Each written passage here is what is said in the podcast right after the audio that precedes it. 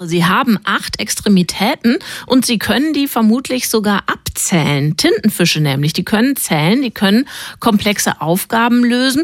Und eine Forscherin von der Harvard University und ihr Team haben versucht zu verstehen, wie das denn überhaupt sein kann.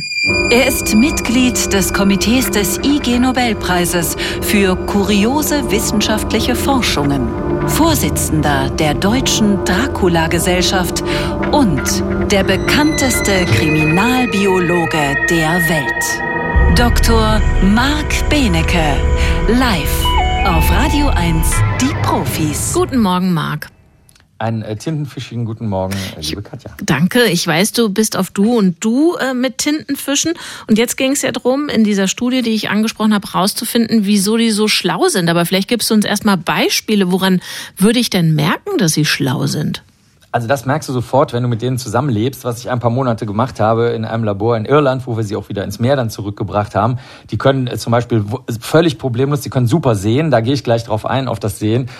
Und sie können auch sofort sehen, wer reinkommt ins Labor, verhalten sich total verschieden, können pfuschen, das war eigentlich das Krasseste. Die haben geguckt.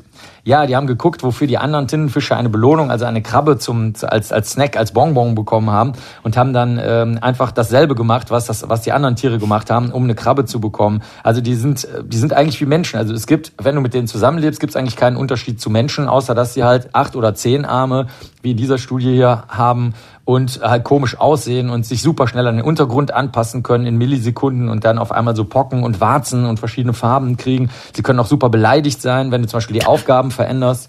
Also zum Beispiel statt, dass sie zum grünen Quadrat schwimmen sollen, machst du auf einmal ein rotes Dreieck hin. Dann, also einer zum Beispiel, den wir hatten, ist dann super beleidigt gewesen, hat keinen Bock mehr gehabt. Also sie sind wie Menschen einfach. Okay, es klingt wirklich faszinierend, was du erzählst. Und jetzt ging es ja in dieser Studie drum, rauszufinden, was der Grund dafür ist. Wie kann so ein wirbelloses Tier so klug sein?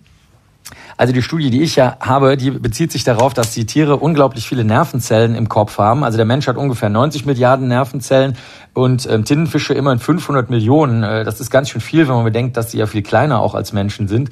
Und die Frage, die zumindest in der Studie, die ich ja hatte, vorlag, war, wie kann das sein, dass diese eigentlich Gehirnausstülpung, die wir als Menschen als Auge haben, mit dem wir dann eben sehen können und dann halt alles andere machen können, was wir für Menschen für schlau halten, dazu müssen wir es ja irgendwie wahrnehmen und eben sehen und auch über die Entfernung sehen, wie diese Augen aufgebaut sind. Denn beim Tintenfisch sind die Augen total anders aufgebaut als beim Menschen. Da ist es nämlich nicht eine Gehirnausstülpung, wie beim Menschen das Auge, sondern ist eigentlich eine Einstülpung der Haut. Und da hat man immer gedacht, ja, dann sind die halt total anders und dann sind halt zweimal auf der Welt Augen entstanden. Und die ziemlich verrückten Kollegen von der Harvard University und Kolleginnen, die das hier untersucht haben, haben dann winzig kleine Tintenfische mal unter das Mikroskop gelegt, haben die einzelnen Nervenzellen in den Augen jetzt, die dann halt zum Gehirn führen, angefärbt und haben festgestellt, dass die Art, wie sich diese Nervenzellen verteilen und wie sich die Zellkerne vor allen Dingen teilen, in welchem Winkel zur Oberfläche, zur Spitze der einzelnen Zellen, dass doch das sehr, sehr stark den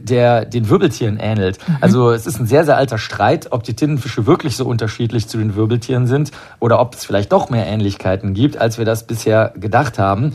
Und jetzt nach dieser Studie scheint es so zu sein, dass nicht nur dieses, man nennt das zentralisierte Nervensystem, also so ein Gehirn, was so zusammengeballt ist und alles dann wie so ein Zentralcomputer auswertet, dass das eine sehr, sehr große Ähnlichkeit ist, sondern sogar im allerkleinsten, wenn du die einzelnen Nervenzellen im Auge und im Gehirn verfolgst, die scheinen auch auf dieselbe Art zu entstehen. Also das hat so einen leichten Gruselaspekt, wenn du das liest, weil nicht nur, dass die Tintenfische sich sowieso wie Menschen verhalten, aber jetzt fällt auch das weg, was viele Leute sagen, die zum Beispiel Tiere essen, die sagen, ist mir egal, ist trotzdem was anderes, sieht anders aus, lebt in einer anderen Lebensumwelt oder so, dass also das so langsam einem in die Knochen kriecht und man sich sagt, die sind sogar im allerkleinsten in den Nervenzellen den Menschen so ähnlich. Marc, vielen Dank. Schönes Wochenende.